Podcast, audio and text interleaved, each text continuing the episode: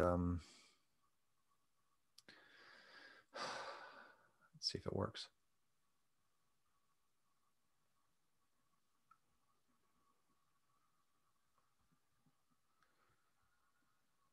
All right, well, we are live on YouTube, which is cool. And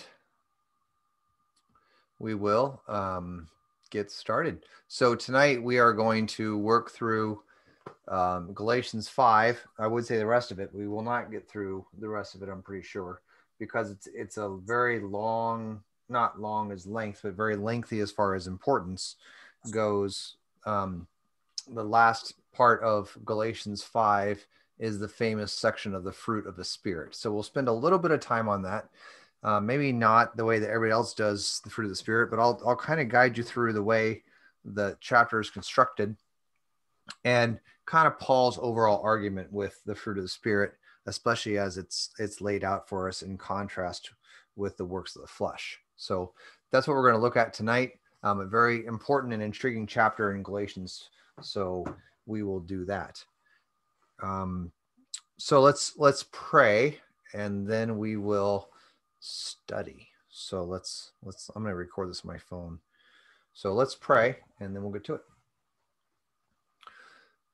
Lord God, Heavenly Father, we thank you that we are back together again around your word. And we pray that you would guide us by your Holy Spirit, that we might read these words of yours according to your holy will for us that we might walk by the Spirit and not by the flesh, that we might learn to trust in Jesus as our Savior and to live according to your will for us. So bless us with that Spirit for wisdom, that we might read these words and see our Savior Jesus. In his name we pray. Amen. Okay, so any have anybody have any questions from that was not good. Let me try that again. Does anybody have any questions from last week or any other week that you've been wanting to ask?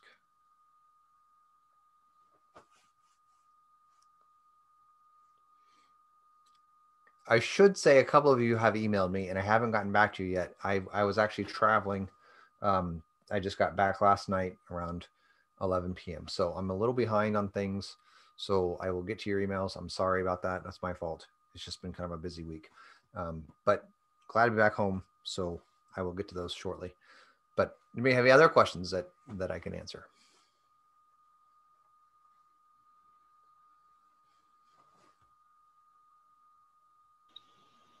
You're going to be available afterwards? Yes, I can definitely stay afterwards.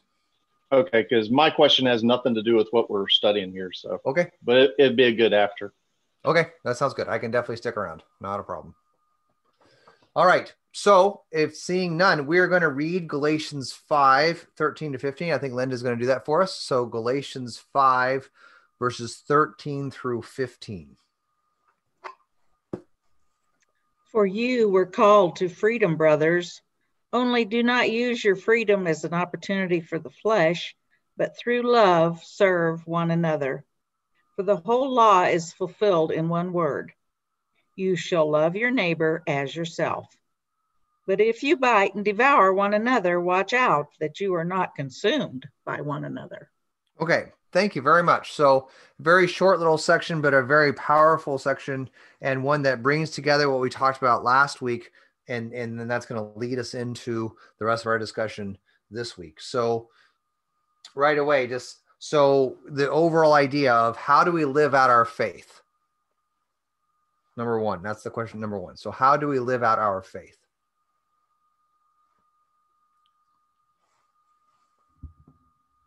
Through love, serving one another. Right, through love, serving one another. I, that was kind of easy. It's right there for you, right? But but this is the contrast he's making: is we live out our faith by love, which necessarily points outside of us, right? It points outside of us. Okay, we'll we'll do that even. We do not use our freedom in Christ to satisfy our own desires. Well, that one might be the wrong direction. Okay. We don't do that to satisfy our own desires. And this is this is a, a such an essential teaching of the scriptures that we don't want to ever minimize, even as we want to emphasize um, God's sole work to save us. So, so the most important doctrine of the whole Bible is the doctrine of Jesus Christ, who he is and what he did for us sinners, and that his work on the cross saves us by grace through faith because of what he's done. That's the most important doctrine of the scripture. And that we want to emphasize that and teach that all the time. But that doesn't mean that then there is no thing for us to do in the Christian life. So the scriptures are also very clear that now that your sins are forgiven and that forgiveness is given to you freely, the question then of so then what do I do with this freedom? Now that I've been freed from sin, my sin has been removed from me. The penalty of sin has been removed from me. The fear of death has been removed from me, all because of the death and resurrection of Christ. That's great. So there, there's no condemnation for those who are in Christ Jesus, as Paul says in Romans 8. There's no fear of death. There's no fear of sin. There's no fear of repercussions. So what do we do? And some people say, oh, great. That means we can sin as much as we want because we're freed from the fear of the punishment of sin, all that kind of stuff. We can just sin and God will forgive us anyway. And Paul says, no, no, you, you can't be forgiven of your sin so that you sin more. That literally doesn't make any sense. Okay. And this is especially played out in Romans chapter six.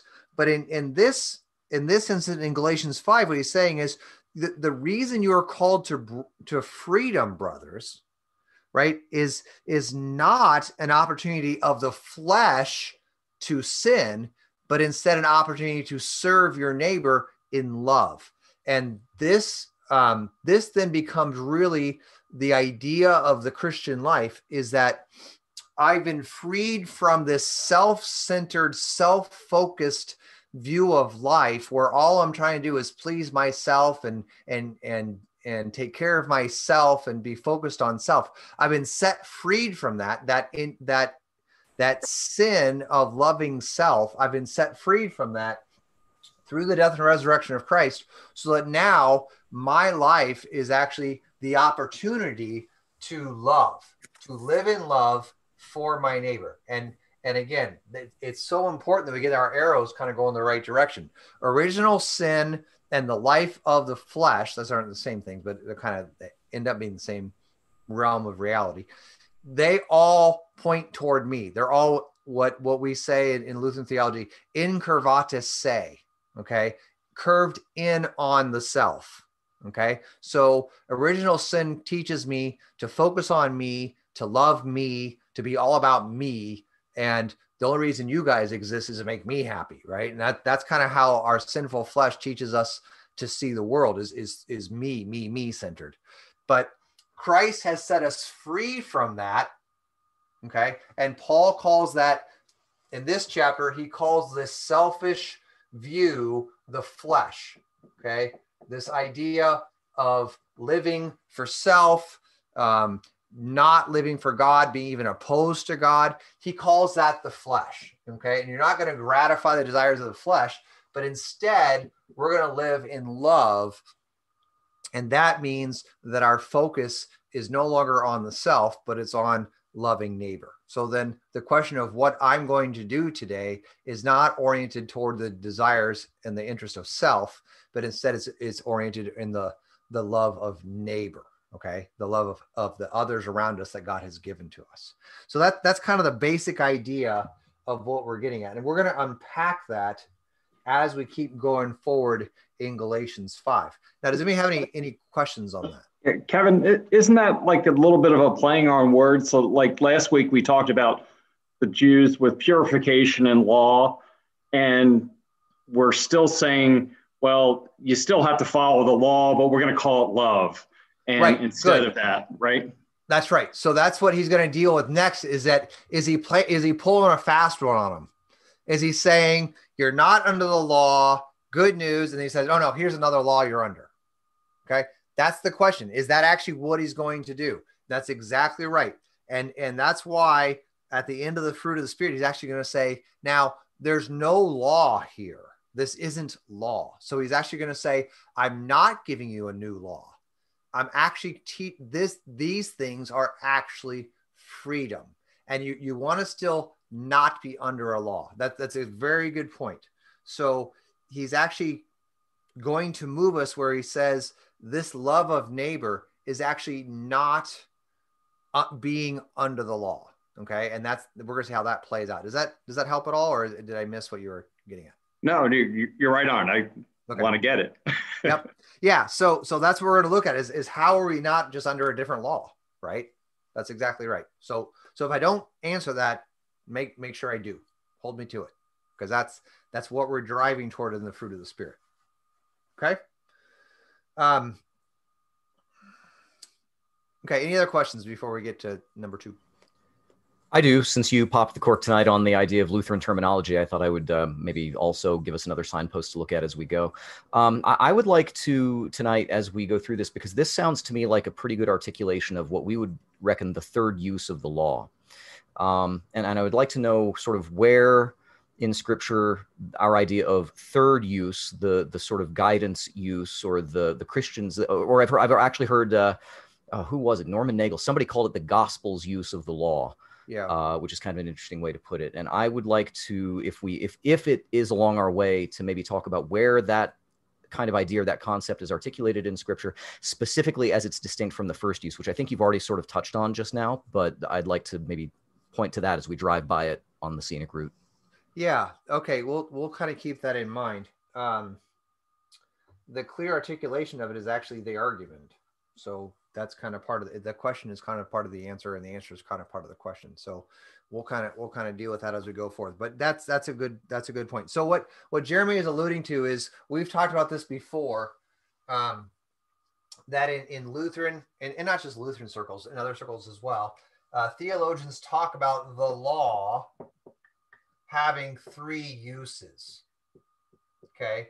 Now remember the law in this instance is anything in the scriptures that command us to do things or to avoid doing things. Okay, so the law is the part of scripture, and it's in the New Testament and Old Testament, it's all over where God says, It's my will that you live this way. Okay, that you live uh, in such a way that you you do this right so so go to church hear the word whatever these are laws you have to do it right and um, there's also laws and things you're not allowed to do. Don't murder, right? Don't steal. These are laws of things you aren't allowed to do. So there are some things in law we're supposed to do. There's certain things in the law we're not allowed to do. Okay. So that's the law. And theo- theologians like to say that that law affects each hearer of the law. So every time a, a person hears that law, so they're not three different laws, they're three uses of the same law. So let's just take um, thou shalt not murder. That's kind of a safe one because most people say I'm pretty good. I've never killed anyone. So hopefully no murders among us. If if so, um, confess that to your pastor, not to me.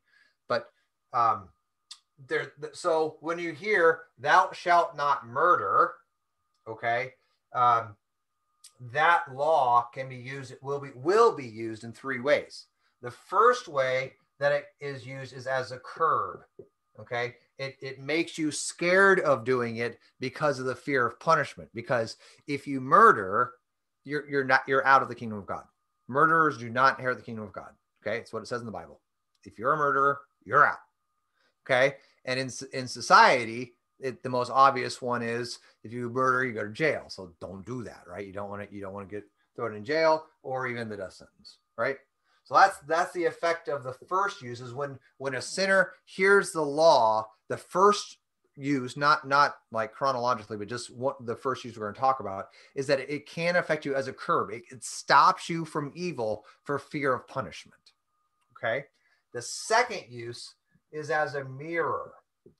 You say, "Well, I ain't never killed anyone. That doesn't have anything to do with me." And then Jesus says, "Yeah, but if you ever if you ever hated your brother or even said anything mean to your brother, you're you're a murderer in your heart, right? You you hate your brother. That's that's like murdering." And you go, oh no, oh, maybe I am, maybe I am actually guilty of that.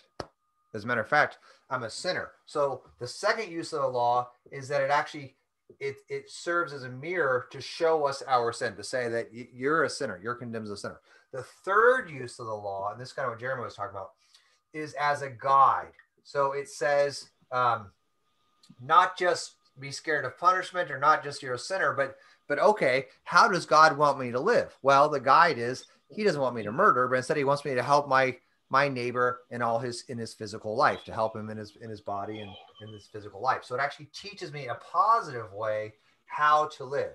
And and so the issue is the law is used in these three ways. We don't control the ways the, that the law is used. The holy spirit is in charge of that but the question then is can we actually intend the law as the third use is that actually a valid approach to saying I'm now teaching this bit of law with the intention of you hearing it as third use. That's that's kind of the debate, and that's what Jeremy's talking about. Is some people say, well, this third use then is kind of a gospelly use, right? That's how you hear the, the law in light of the gospel. Because because Christ has saved you, now you want to do what God wants you to do, and that's the third use. You say, yeah, I'm excited about learning how to live according to God's will and I'm looking forward to to learning that. And that's the third use of the law.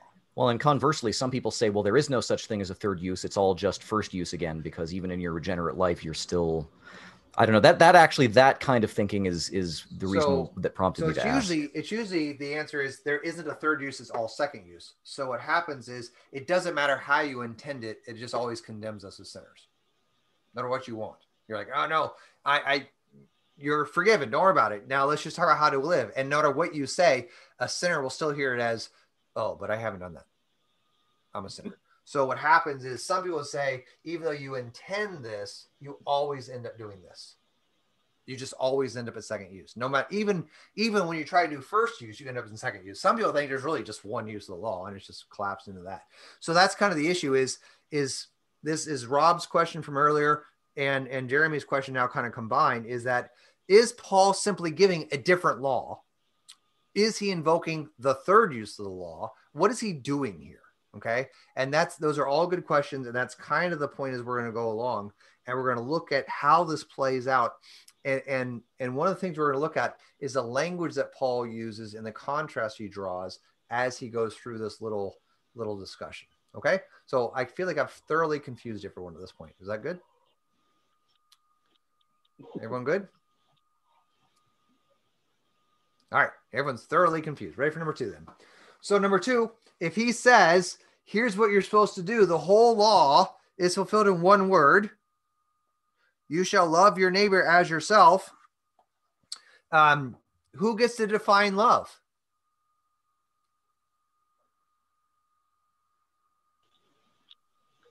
God does. Yeah. God does. Now, I the reason I ask this this way is because this is the fundamental discussion in our world right now. Who gets to define love when we are told to love our neighbor? And this is so important for us as Christians to remember this is that when when the Bible teaches us to love our neighbor, it does not mean whatever someone else decides love is, we're now bound to that. That's not what it means. It doesn't mean because the Bible says love your neighbor, then whatever anyone says, this is an instance of love, then we're now bound to that as Christians. No, when it says love your neighbor as yourself, what it's actually talking about is love, meaning the the one who commanded us to love our neighbor is also the one who defines both both love and neighbor. Okay? So this is then what paul is getting at is the fulfillment of the law is in this word love your neighbor as yourself. Okay? Now how do you define love and how do you find neighbor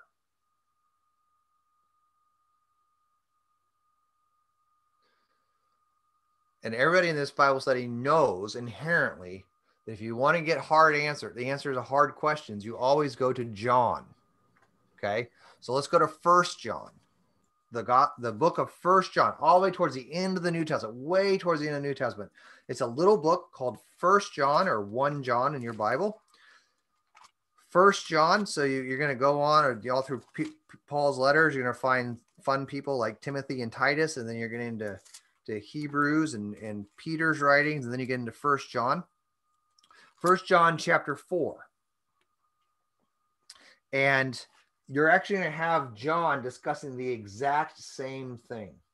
Okay, the exact same thing that Paul is talking about that those who are freed from the fear of sin and death and punishment are now set free in order to love, in order to love your neighbor. Okay, and this is how John's going to talk about it. First John chapter 4, verses 7 through I usually end up around 11ish or so, but we can go through 12 maybe. So First John chapter 4, it says this, "Beloved, let us love one another, for love is from God.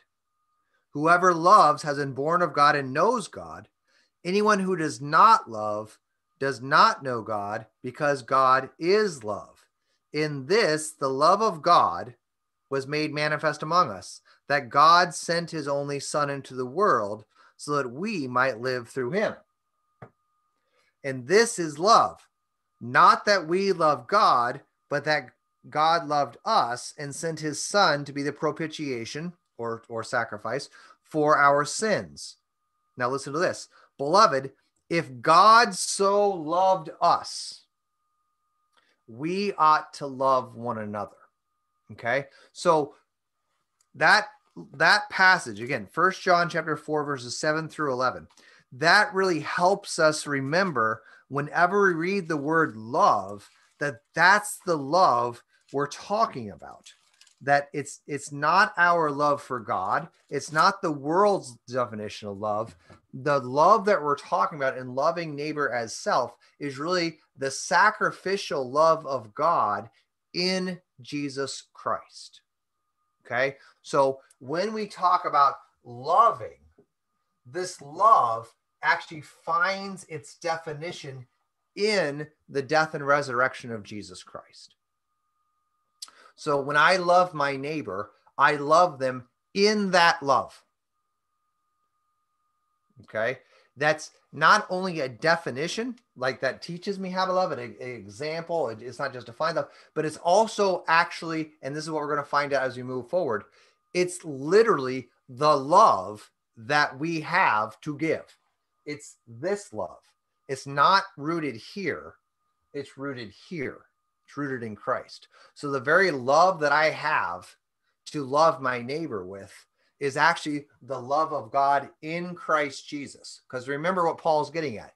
You have been set free from the things that you have because of your sinful nature. You've been set free from sin, You've been set free from being under the law, right? From being under the law, being crushed by the law. You've been set freed from that. Now you are free to love, and that love comes from the one who sets you free from the things that were killing you, from the law, from your sin. Okay. So that's really what Paul is getting the Galatians to consider is that when our sins are removed from us, which is really what forgiveness is. Forgiveness is just the removal of our sins from us. Well, then what do we do? We just don't have sin anymore? No, you, actually don't just live in emptiness. You actually live then in love. You're freed from sin to love. And the love with which you love is the love of God. Okay? Questions or thoughts? Uh, you also had mentioned who the neighbor is, and I wonder if we also are given guidance on that from the cross. Okay, good. So so then the same thing is that's very good. Thank you for that. So obviously, if you have hard questions, you go to John for the answer. So um, it, this the easiest one is this: John three sixteen teaches us who our neighbor is. For God so loved the world. Okay, and so what we find out throughout Scripture is that this sending of Jesus was actually God loving every sinner. And this then is how the church goes forth with love is that we love all the people that God loves. Okay.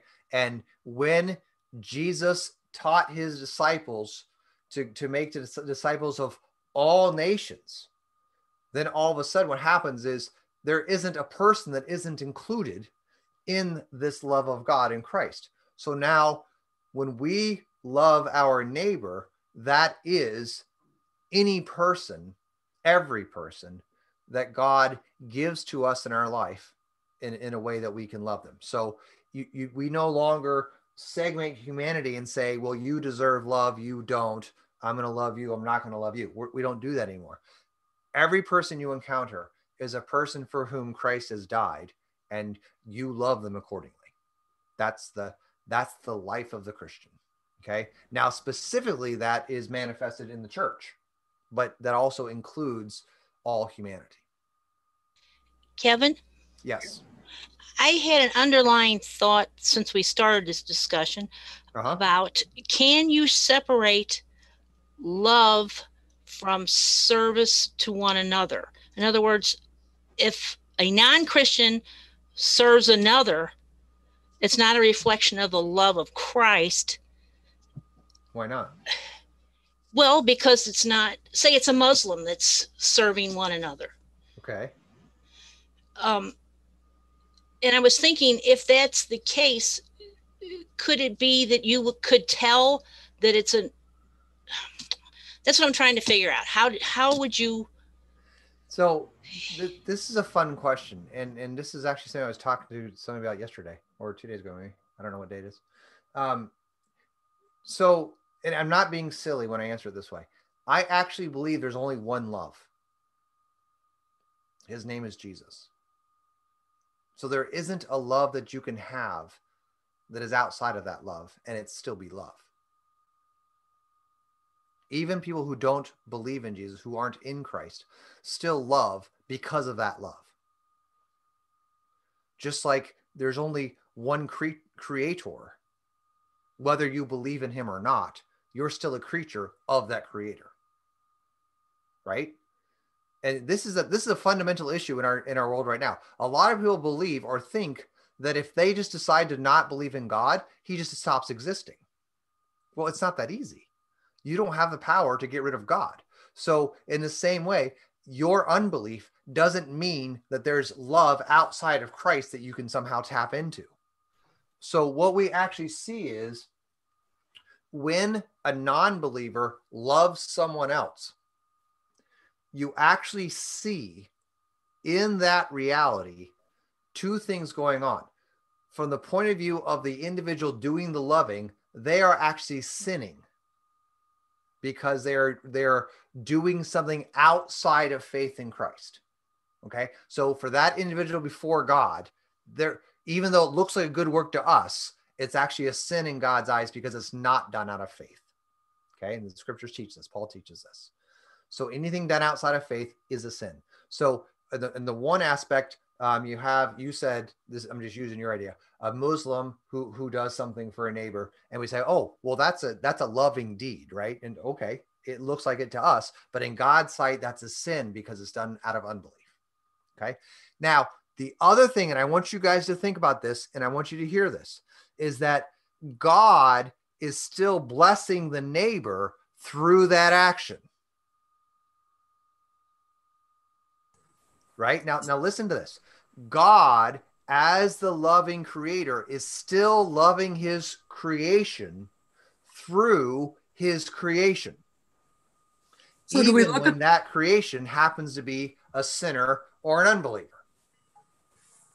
Okay? Now we are we are doing this on zoom. We are looking at computers. We are using technology all those kinds of things I don't know that every person involved in my setup here in my room was actually a Christian to, to, to create all this and to run it all and that kind of stuff, right? There's a good chance my computer was made by a non believer. Okay. so do we look at all those gifts or all those services through the eyes of Jesus and and just look at them as as love? Yes. And we look at them as the love of God active in our world. Does that make sense? Yes. Okay. Now, that doesn't mean the person doing it is all of a sudden a Christian. But God works through non believers to bless this world. He does it all the time. right? Right. I can't guarantee you the person who grew your food was a Christian. And yet, that love of God for his creation work through that person and all the people involved to answer your prayer of give us this day our daily bread. And so we say, love of God in Christ for a fallen world, inactive in that reality. So, what I see is when a non believer is doing an act that we consider good, the reason it's good is because that's actually the love of God working through that person to bless bless the other people, bless the creation. And yet, the act itself could possibly be a sin before God because the person doing it isn't a believer. Does that make sense? Because what Christ did when he died on the cross is he actually restored creation to its creator, not just individual sinners, but he actually restored creation to its creator in a cosmic way. And what this means is is that now we've talked about this before. Grace means that God is favorably disposed, favorably disposed toward his creation because of the work of Jesus Christ. Okay? Grace means the favor of God because of Jesus. Jeremy? Favor yes, Dei propter Christum. Okay?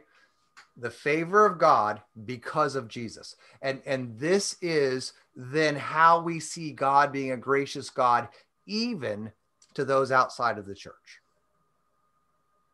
Does that make sense? Susan, did that help a little bit maybe? Maybe not. You talk about how the rain falls on the believers and the non-believers, the same thing as same thing. Same thing. This is God love. blessing his fallen creation. Simply out of love. Simply out of love. And and what what happens to the Christian then is we are actually active in that love. We're freed from being against it and we're now freed to be active in that love, to live in concert with it. Instead of being against it, we're in concert with it. We're in agreement with it, right? Does that make sense? And that's what Paul's going to talk about um, the contrast between the life of the flesh and life of the spirit. Life of the flesh is opposed to God and opposed to one another. Life of the spirit is we're living in the love of God because of Christ, and that flows out of love for one another. Okay? Everybody, everybody clear on that? Does that that make sense? Kevin, it makes me think about when the disciples came back to Jesus and said that those that there were people doing things, miracles and such that weren't part of them. Yeah. And Jesus said, if they're not against us, they're for us, right? I mean, and he who he who heals in my name cannot then curse my name later. So um yeah and and then one of the one of the um, tendencies or, or or temptations for the church is always to try to domesticate this to try to make this something we can control and to say you know this happens under our purview. And so we kind of got a, a, handle on who's supposed to do what how this all works. But the amazing thing about the love of god is it just it just destroys all boundaries. You just god loves just without regard to our restrictions or our rules. He just loves. And and that's why you know it starts by understanding the sacrifice of the very son of god for the sins of the world. That's what love is. And when we see that as love then all these other things are kind of like yeah okay that makes sense. That god loves. And and the blessing of faith is that you're actually included in that not just in a kind of because you're creation, but actually you're included as an individual. God knows your name, you're his child, and that blessing then exists for all of eternity for you. Kevin, how do we how do we uh, look at a so-called hero? I mean, we you could can you can you have a hero that lays down his life uh, for someone he doesn't even know? Uh, is that I, where does that encompass the um, the love? Uh, uh, so you could have a non-Christian, I suppose. Do what? What makes him do that, or what? You know, this is i mean this is a big debate in philosophy um, if anybody's familiar with friedrich nietzsche this is actually his question was is that even a good thing i mean if someone lays down their life for somebody else is it even a good thing i mean it's just it's just dumb right that was that's kind of the the when you take god out of the equation this why would that be a good thing why would someone dying necessarily be that be a bad decision who knows and and that's why when you talk about ethics and all these kind of things you you got to kind of keep going back to say wait a minute but but the reality is that there that god does define for us what's good and bad. God does define what love is not just in theological realities but in general realities. And so when we say all of us would say uh, there's a soldier you know kind of the stereotypical soldier uh, jumps on a grenade and saves his his platoon right and we say that's good that's that's generically good that's altruistic it's a it's a good deed the sacrifice of self for the team, that kind of stuff. And we say, what well, where is that idea of good? Why is that good? And the answer is, it's good because it, it is a it is a reflection of the love of God for sinners in Christ. And and we know that self-sacrificial love is good. And and this is, I mean, just watch this. That's this is what's changing in our world right now, is that self-sacrifice is not good. Instead, self-promotion is good. And that's the church needs to be saying um excuse me that's not love. Or, or self-preservation or self-preservation whatever you want to call it. But self is good. Love of self is now the highest good. And and the problem is they're using our word love and using it in a way that's actually the opposite of what we mean when we say love. Because love flows from god in christ and then out toward neighbor not not back into self okay? And so um, we can say yeah that hero did something um, good maybe good for his country maybe good for society maybe good for his neighbor. And we say well the reason that's good is because it's it's part of this love of god in christ. It's that kind of love right self-sacrifice love love for a neighbor all that kind of stuff that's a reflection of god's love in christ for the world okay good mm-hmm. question all right, let's read let's read the rest of the, this big chunk. So let's read 16 through 26, which is really the rest of the chapter, but I know how to break it up because it's kind of two sections that go together. So someone could read for us Galatians 5, 16 through 26. How about the EHV version? We haven't, we haven't okay, done EHV. Uh, through, I'm sorry, 26, you said? Yeah, so the end of the chapter. All right. What I am saying is this walk by the Spirit, and you will not carry out what the sinful flesh desires. For the sinful flesh desires what is contrary to the Spirit, and the Spirit what is contrary to the sinful flesh. In fact, these two continually oppose one another, so that you do not continue to do these things that you want to do. But if you are led by the Spirit, you are not under the control of the law. Now, the works of the sinful flesh are obvious sexual immorality, impurity, complete lack of restraint, idolatry, sorcery, hatred, discord, jealousy, outbursts of anger, selfish ambition, dissensions, heresies, envy, murders, drunkenness, orgies, and things similar to these. I warn you, just as I also warned you before, that those who continue to do such things will not inherit the kingdom of God. But the fruit of the Spirit is love, joy, peace, patience, kindness, goodness, faithfulness, gentleness, and self control. Against such things there is no law. Those who belong to Christ Jesus have crucified the sinful flesh with its passions and desires. If we live by the Spirit, let us also walk in step with it. Let us not become conceited, provoking one another and envying one another. Okay, thank you very much. So, like I said, a very, a very popular passage. Um, Hobby Lobby has made a lot of money off of this passage, so that's good, I suppose. Um, but you probably know what version was that? That was the EHV, right? Correct. English Heritage Version. Is that what that is? The, the new, new, one. Yeah, the new one that came out the like a couple years ago. Yeah, I think I think some Lutherans were involved in it actually. Yeah, it's it's interesting translation. Um, they did they did some interesting translation moves, but we don't have a lot of time to talk about that. So yeah, it's, it's it is an interesting translation. Um, as you'll notice, it's fairly close to ESV. So, but yeah, they did they did some interesting things with that. So, all right, number three, we are just cruising right along. So, what is the focus of the flesh?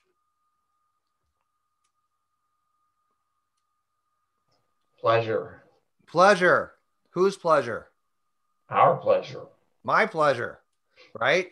So this is um this is just again, this is going back to the same contrast we drew before, is that the focus of the flesh is on me. How do I please me? How do I satisfy me? How do I love me more? Um, how do I get what I want? How do I preserve myself? How do I live? And when I live, I define that as me living. Um, all these kind of things, all the me, me, me, me, me. That's the flesh. That's the our sinful flesh that Paul's talking about. And let's see, how do I? Yeah, this is such a big section. So that's that's actually opposed to the thing of the spirit. And i just i just want to make sure we're getting this real quickly. Is that is that spirit teaches you to not live for self. Okay? Just as christ came not to be served but to serve and to give his life as a ransom for many. So the spirit teaches us not to live for ourselves but to live in love for others because we have been loved by a selfless act of love itself which is god in christ saving us.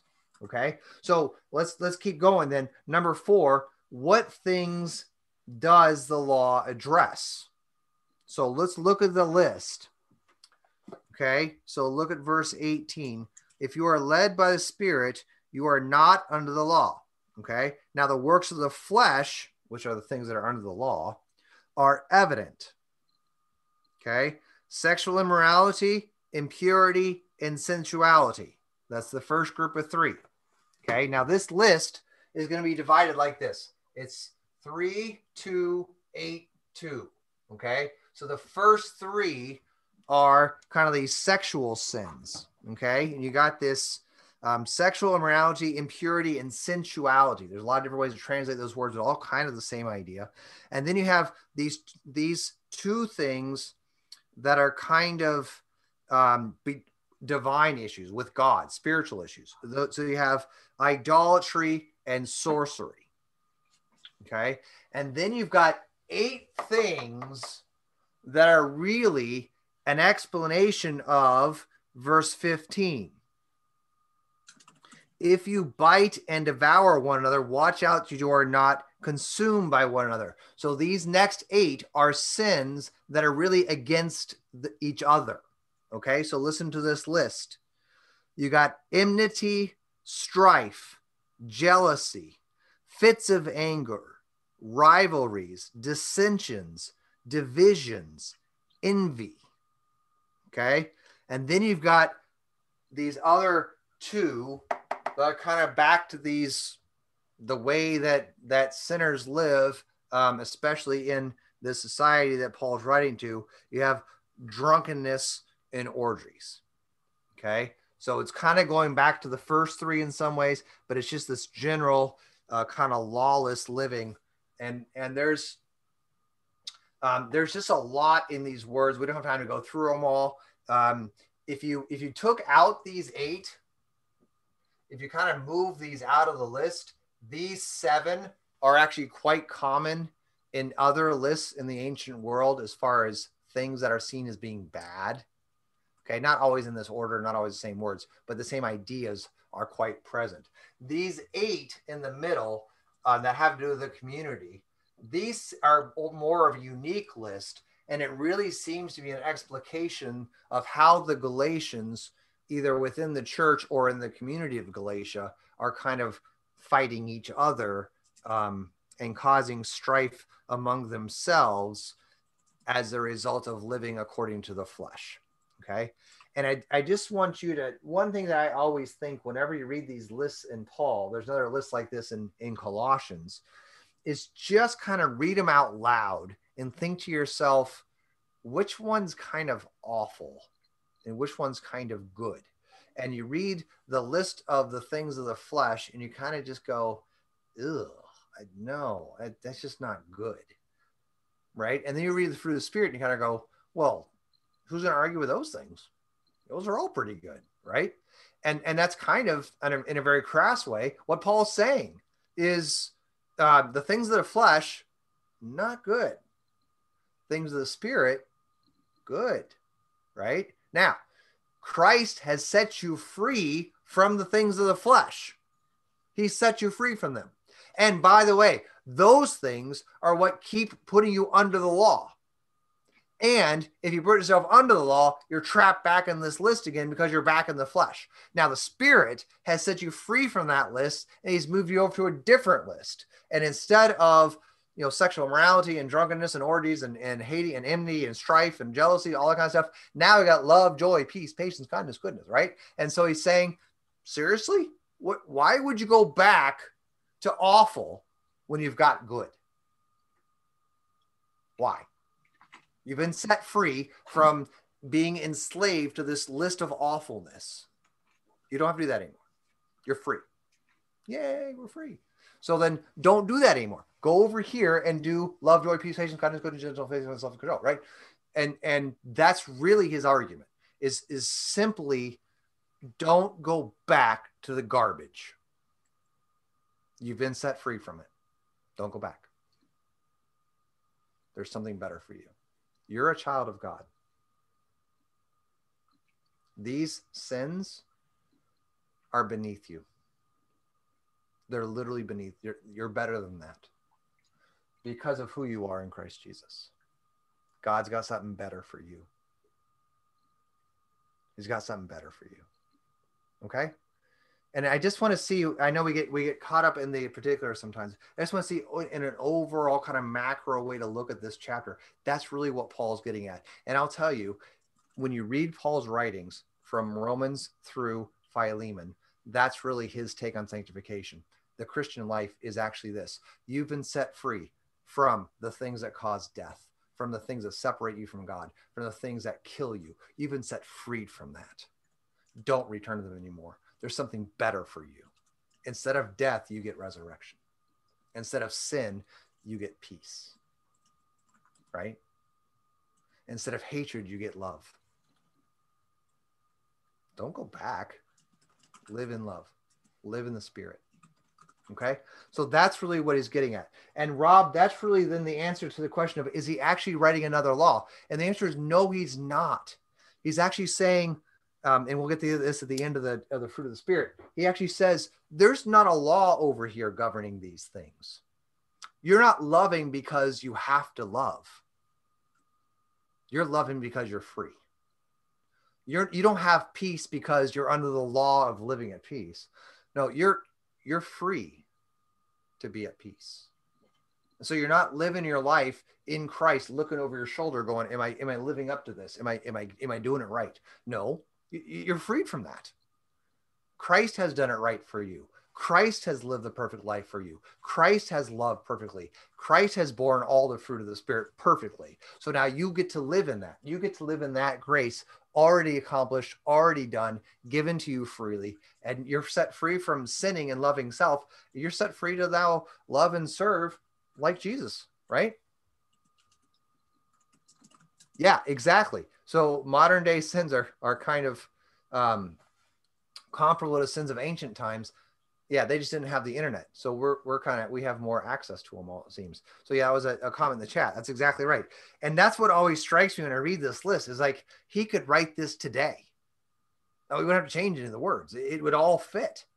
And, and that's, um, unfortunately, that's, that's true.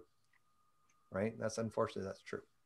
Okay. Does anybody, anybody have any questions on that, that we're trying to kind of on an overall idea of what we're getting at here? I, I kind of have one, just like brief one.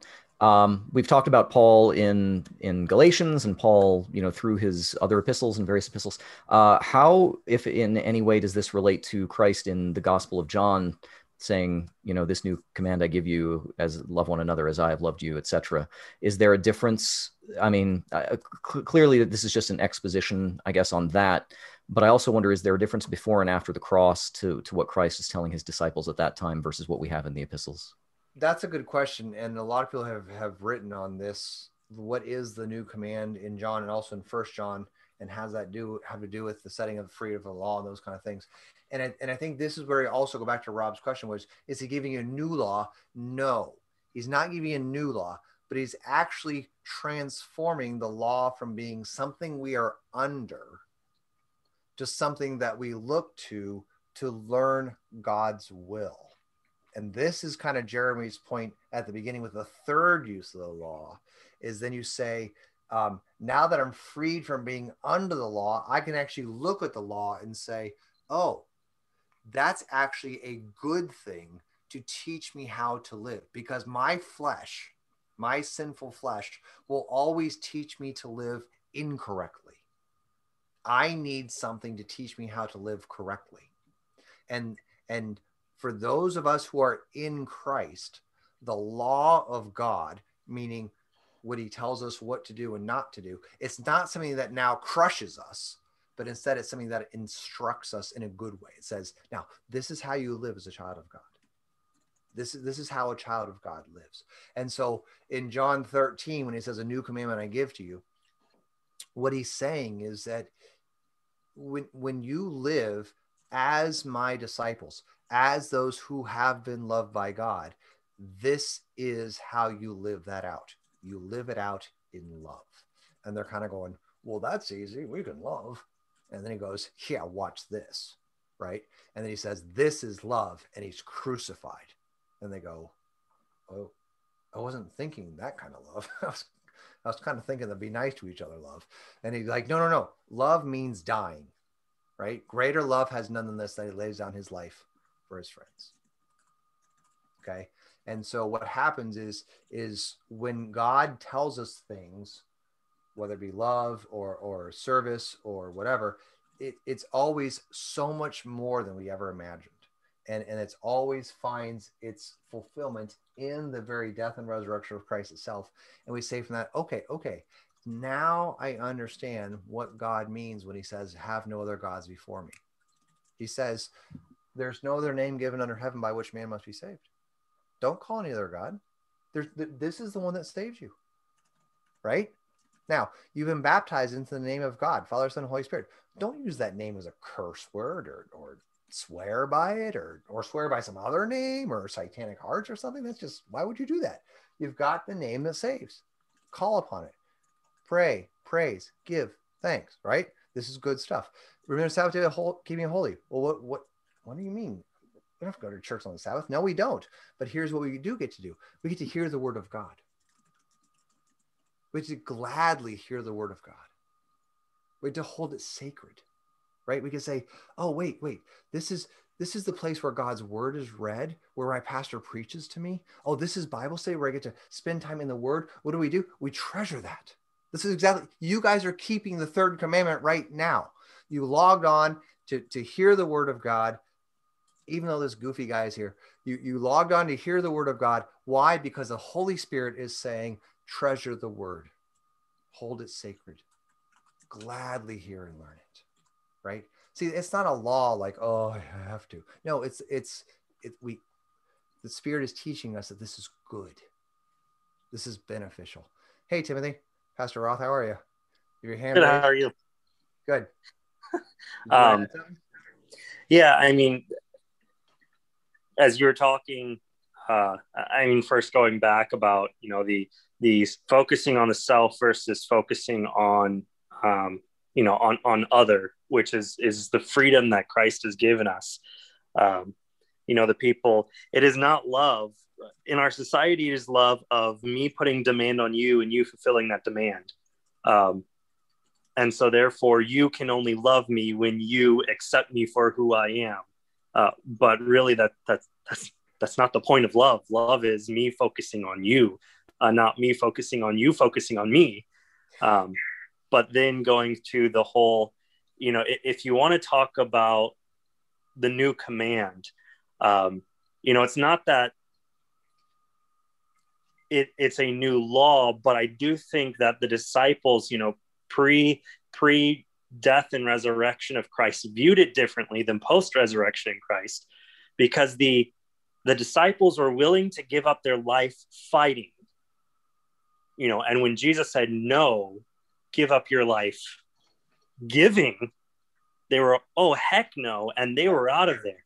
And yet after the death and resurrection they understood the gospel and they were all then willing to give their life uh, for the sake of, of sharing the good news. And it's, I mean, it's just transformational yeah. on, on not focusing on me, but focusing on you. Yeah, that's exactly really, really what's well said. And, um, the, the, we can never underestimate nor under explain the or over explain i mean the importance of the actual death and resurrection of jesus to define all these things to explain all these things and to bring them all to fulfillment. So when jesus says stuff the disciples never understand. I mean it's just like they're always wrong. They're just wrong. But then those are the same disciples that end up writing down the words of Holy Scripture for us because after the death and resurrection of Christ, they're like, oh, well, well, okay, that's what it means now. Now I get it, right? But it's it it takes the death and resurrection of Christ to actually be the thing that defines this, okay, and actually explains it all. So that's exactly right. So they hear him say, "Love one another." You know, there's a new command. They're kind of like, whatever. But then they see it, and you're actually right. You have the transforming um, you know, standing with a sword and then um, actually dying by the sword, which is kind of a weird thing. So, yeah, that's exactly right. Okay, good. Now, I just want to show you this. I know we're running out of time. We'll go do the fruit of the spirit in a little more detail next time. But just because uh, I showed you the the three, two, two with the eight in the middle thing, I want you to just look at the fruit of the spirit in Galatians 5, 22 and 23. And what you actually here have instead of the chaos of this strange 3282 or some people do 3244 because I don't want to do an 8 but it's just kind of weird and it's chaotic. But then when you come to the fruit of the spirit you have three three three. And this is just the way that that paul even writes the text. You kind of go from this chaotic list that are kind of weird and, and, and kind of hard to figure out and kind of not fun to read and then you kind of get to this very orderly, ordered, fun to read list of nine for the Spirit love, joy, peace, patience, kindness, goodness, faithfulness, gentleness, self control. And just even the, the rhetorical presentation of the list is Paul actually teaching us that we've been set free from the chaos of this list of awful sins, and we've been set free to receive by God's grace the fruit of the Spirit and to live in them. Okay. And obviously, the most important fruit of the Spirit, then, and we'll get to this next week a little bit, but it starts with the fruit being love. So, so now we're back to um, flesh, living for self, ending up in sin, which ends up in punishment and death. And actually, what does Paul say? We didn't get to this part yet, but he says, if you live in these things, verse 20, yeah, 21, if you live in that list, you're out of the kingdom of God. Okay. Now, that is called law. As a matter of fact, for each of you to hear that law, you say, uh oh, I've done those things. I mean, you might say, well, you know, I don't go to orgies. I don't walk around drunkenness. It's like, yeah, have you ever ever had any strife? Jealousy? Ever had a fit of rage? You're out. No kingdom of God. That's the crushing reality of the law. And listen to this. But Christ has set you free. Through his death and his resurrection in his perfect life, he has said, No longer are you defined as one who has been envious or had a fit of rage or done this or drunkenness or sexual immorality. That doesn't define you. What defines you now is the very death and resurrection of Jesus Christ. And you are free from all the things that you were carrying around on your conscience, all the list of sins that you have done, all the things that anybody could walk up and say you're guilty of. Jesus says, No, you're not. You're free. You're forgiven. Those sins are put on me. I put them on a cross. They're crucified. You are free. Listen to what Paul says I have been crucified with Christ. I no longer live. Christ lives in me right? That's the setting free. In the life I now live in the body, in the flesh, I live by faith in the Son of God who loved me and gave himself for me. See, now we're in the spirit. Now it's the love, joy, peace. All because of Jesus. That's what Paul is showing us. And that, my friends, that is true freedom. Jesus for you, sins forgiven, you're free. Let's pray. And then if you have any questions, anybody has any questions, I'm, I'm willing to stick around for a little bit, but it's eight o'clock. Let's, let's go ahead and, and pray and then we'll go. Let's pray. Lord God, Heavenly Father, as it is a season of Lent, and as you read this text, we come before you, must admit that we're guilty. In thought, word, and deed, we're guilty. And according to your law and righteous judgment, we deserve your punishment both now and even forever. But we pray, we trust, and we hope in your mercy because of our Savior Jesus Christ. And we rejoice in hope and love that you have forgiven us.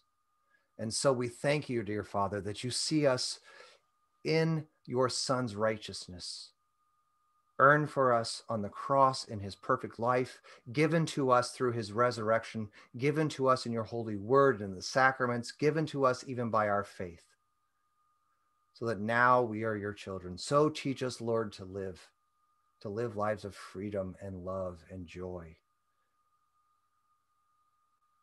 And now this night, Lord, let us sleep in your peace.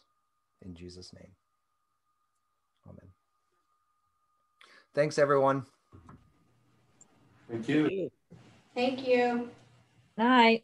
Thank you. Have a good evening. Night, everybody.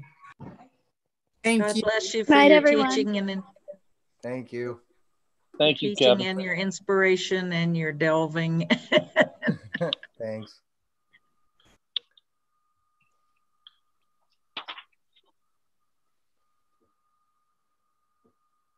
Hey, Pastor Roth, how are you?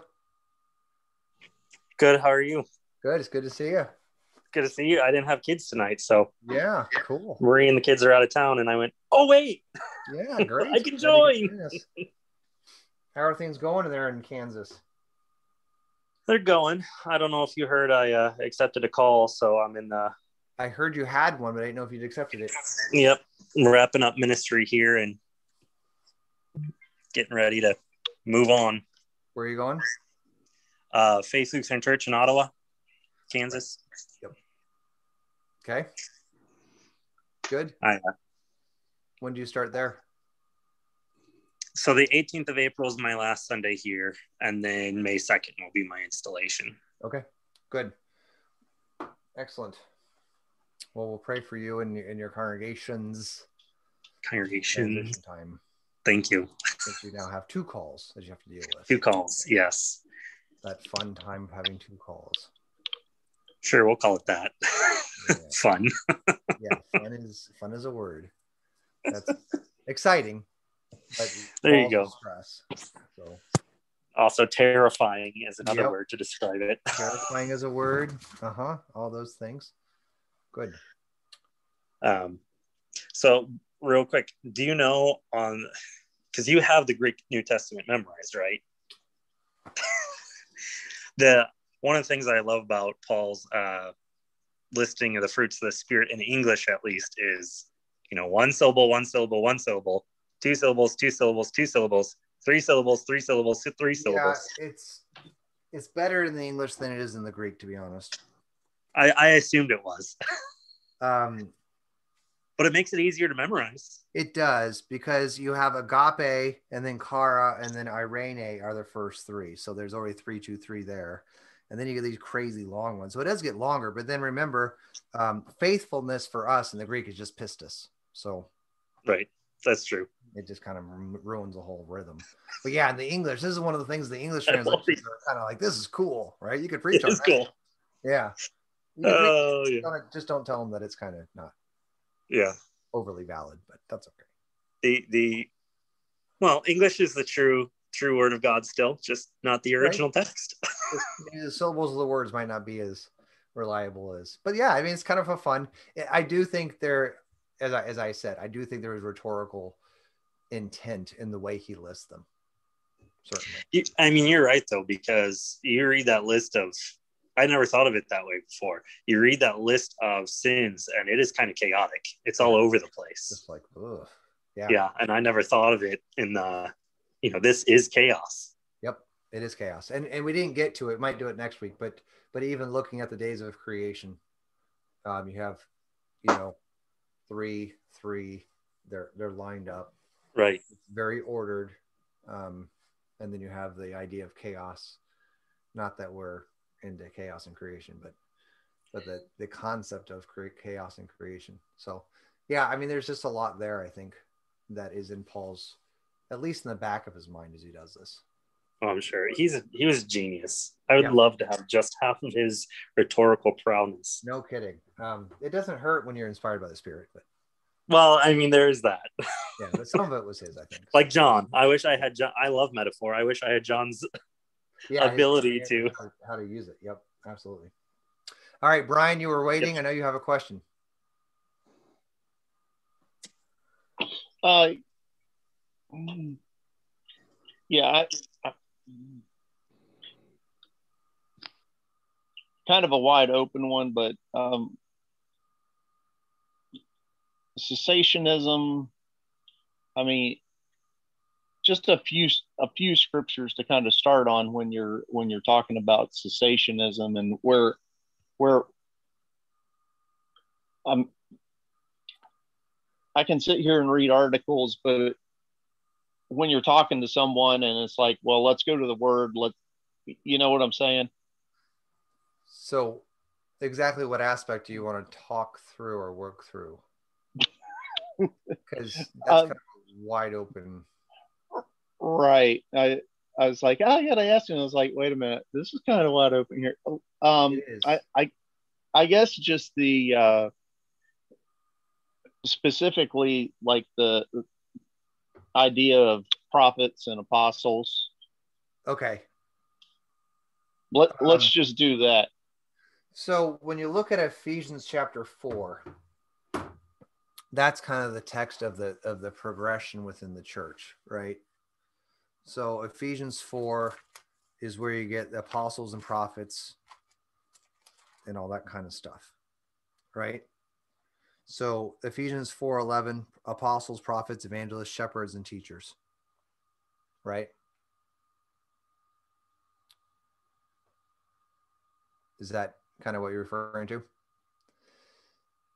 And yes. so what we would say is that there is a there is a progression in that we really don't have apostles and prophets and evangelists anymore. And then the shepherds and teachers are kind of one office. Okay so what we have now in this progression is we have shepherds and teachers which shepherds is just the word pastor just pastors and teachers. So the pastor is someone who teaches. Um, so that's how we read the list. And what Paul is actually getting at is not an idea of cessationism or um, anything like that. What he's saying is that that God provides for His church through people, and He calls those people into certain offices by which His church is served with the gospel of Jesus Christ. Okay, so it's not by accident that there were apostles this is actually God's provision for his church. It isn't an accident that there were prophets. That's actually the way God provides for his church. And you, what you'll notice is that those those two particularly then the first two are really going to be the way that we refer to the Old and New Testament, or New and Old Testament. They're switched in this place, apostles and prophets. And the next one on the list is evangelists, which is literally gospel proclaimers or gospel guys, right? Gospel preachers. And again, that's typically in church history. Those are the guys who wrote the gospels. But but even if you see it as kind of missionaries, or Paul would be an evangelist. Okay, so someone who actually um, he was an apostle, but he was also an evangelist, someone who was known for preaching the gospel. And, and Timothy, Timothy is is an evangelist, do the work of an evangelist. Okay, so you hear this this yeah Timothy. Um, you kind of hear this um, this idea that these are actually offices through which God works in his church. And what's happened is since the scriptures became written and then really put in book form and given to the church, is that now we just have the last the last office, which is pastor teacher. And what the pastor teacher does then is he actually instructs the church with the words of the apostles, prophets, and evangelists. Okay. So the job of the pastor is to teach the apostles and prophets and evangelists, right? And that's the Bible, not the Lutheran Study Bible necessarily, just the Bible. And so, so that's what we would say is that, is that what Paul is getting at in Ephesians 4, and you can go ahead and read the whole chapter, is that there, there's one spirit, one hope, you know, one faith, one, all that kind of, there's one on one baptism, one faith. And God provides for his one church through these people, these people that he has called into these offices. And this is the way it works. So, so he provided for Israel yeah, man in the wilderness, Exodus 16, that's kind of fun. But but more importantly, who did he provide for Israel? He provided prophets. Moses to write the Torah, right? Joshua to write whatever he wrote. Joshua and maybe part of Deuteronomy.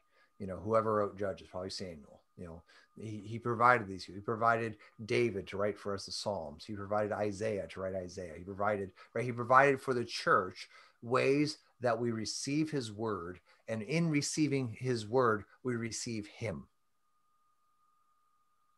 Okay. And this then is the theology of the word is that the church is actually the place where the word is active.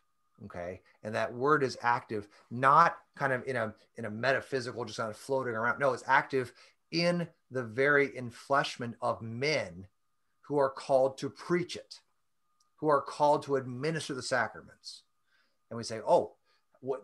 How does the church continue? Well, the, the church is gathered around word and sacraments. The life of the church is the death and resurrection of Christ given in word and sacraments. It's like, well, how do we get the word and sacraments?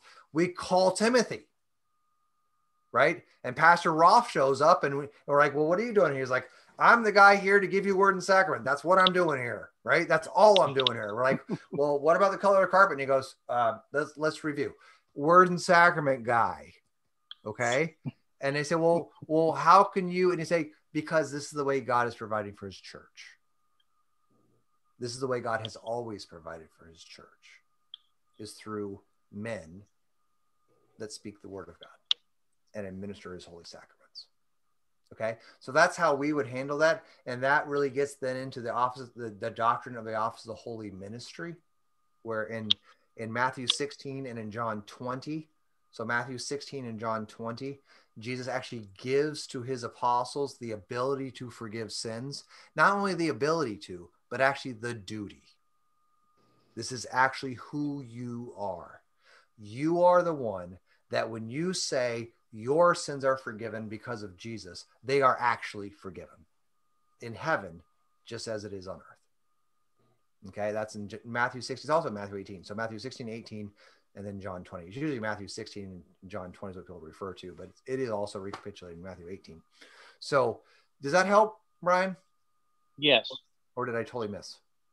No, that that's good. Um, can we take a look at, at another one?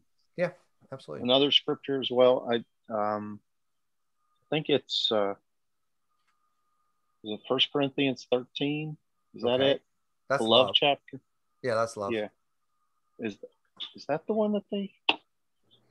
I don't know if that's like works of the spirit, like miracles and whatnot, and tongues. Yeah, and... the, Yeah, the gifts of the spirit. That that's what I mean.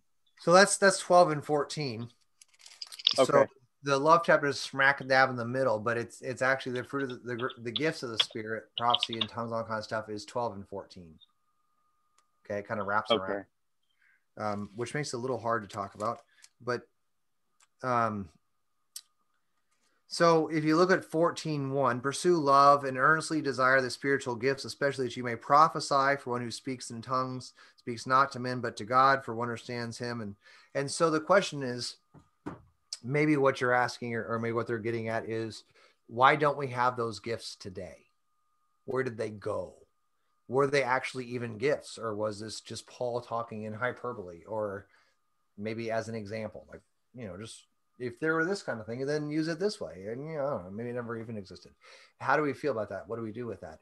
And and the answer is is again, it's I I really am very comfortable saying this is that these gifts are really tied to the giving of the Holy Spirit.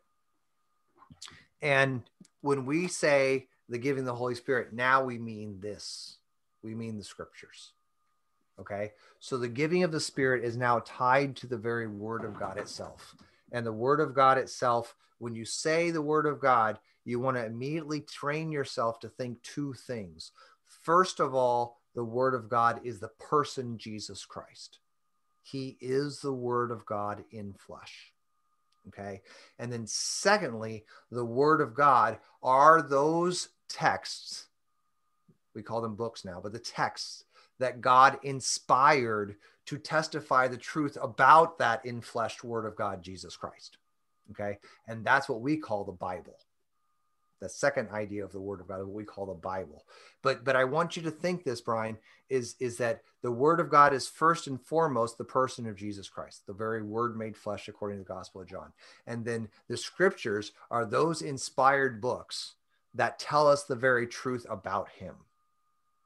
Okay. And that's really what the Bible is. So then when we say um, the gifts of the Spirit, we're going to say, well, those that's tied to the Word of God. The Spirit is always tied to the Word. This this is another shortcut for you in, in all theology. If you get this right, you're going to get a lot of things right that people get wrong. Whenever you hear Holy Spirit, think Word. Just think Word right away. Holy Spirit, Word. Okay. And and what's going to happen when you do that you say, where do I look for the work of the Holy Spirit? I look for it in the Word. Okay. First of all, whenever we see word, we're first of all going to talk about Jesus Christ. So the first thing the Holy Spirit is going to do is going to point me to Jesus Christ. He's going to say, look at Jesus, trust in Jesus, believe in Jesus, right? And Jesus will even say, I'm going to give you my spirit so you can trust in me, so you can understand my words, you can remember my word, right? So the second thing we're going to do with the Holy Spirit is going to talk about Jesus, and we're also going to look for him working through the actual Holy Scriptures. So when the word is spoken, when the word is read, when the word is accompanying the water of holy baptism, when the word is accompanying the bread and wine, saying, This is my my body, this is my blood, we're going to say, Ooh, Holy Spirit's active there, right? That's the Holy Spirit. So what we have in the gifts of the Holy Spirit is there's evidence of the work of the Holy Spirit, but the, the scriptures had not quite been finished being written yet. Okay. So you had this manifestation of the spirit that was helping the church kind of get along and, and had these, these ideas of prophecies where people were um, kind of given this wisdom to interpret the Old Testament in a Christological way. And they would kind of stand up and say, okay, you know, like Paul taught us to read it this way. And, and that they say, yeah, that's a Holy Spirit inspired inspiration, right? That's, that's the way that the Holy Spirit would would teach us to read the Holy Scriptures. And and then you had these these guys that sometimes it was miraculous, sometimes it wasn't, but they could proclaim the gospel in other tongues.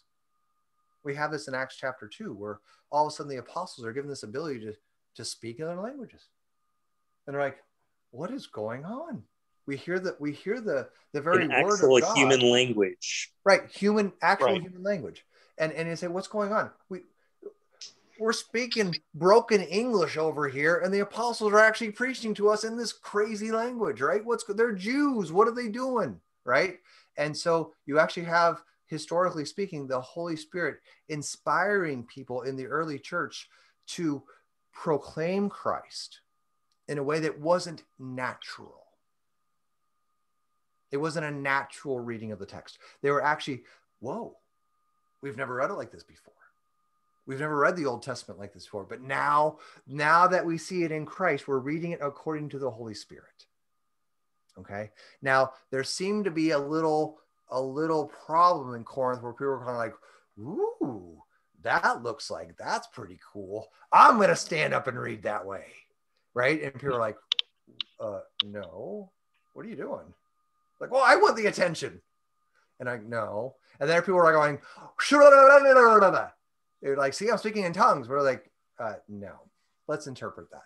Anybody here interpret that? Like, no, it just sounds like crazy talk. It's like, blah, blah, blah, blah, blah.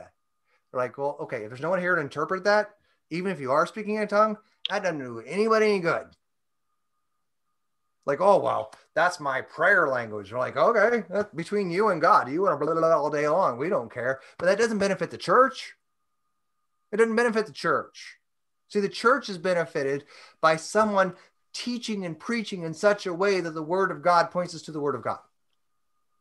Well, and Paul even says that doesn't benefit even your own mind. Right. That actually doesn't even benefit you because it's not yeah. getting you to. It's not edifying you in the word. Right. It's not getting you to Christ. And we say, that's the Holy Spirit. You eagerly desire that gift.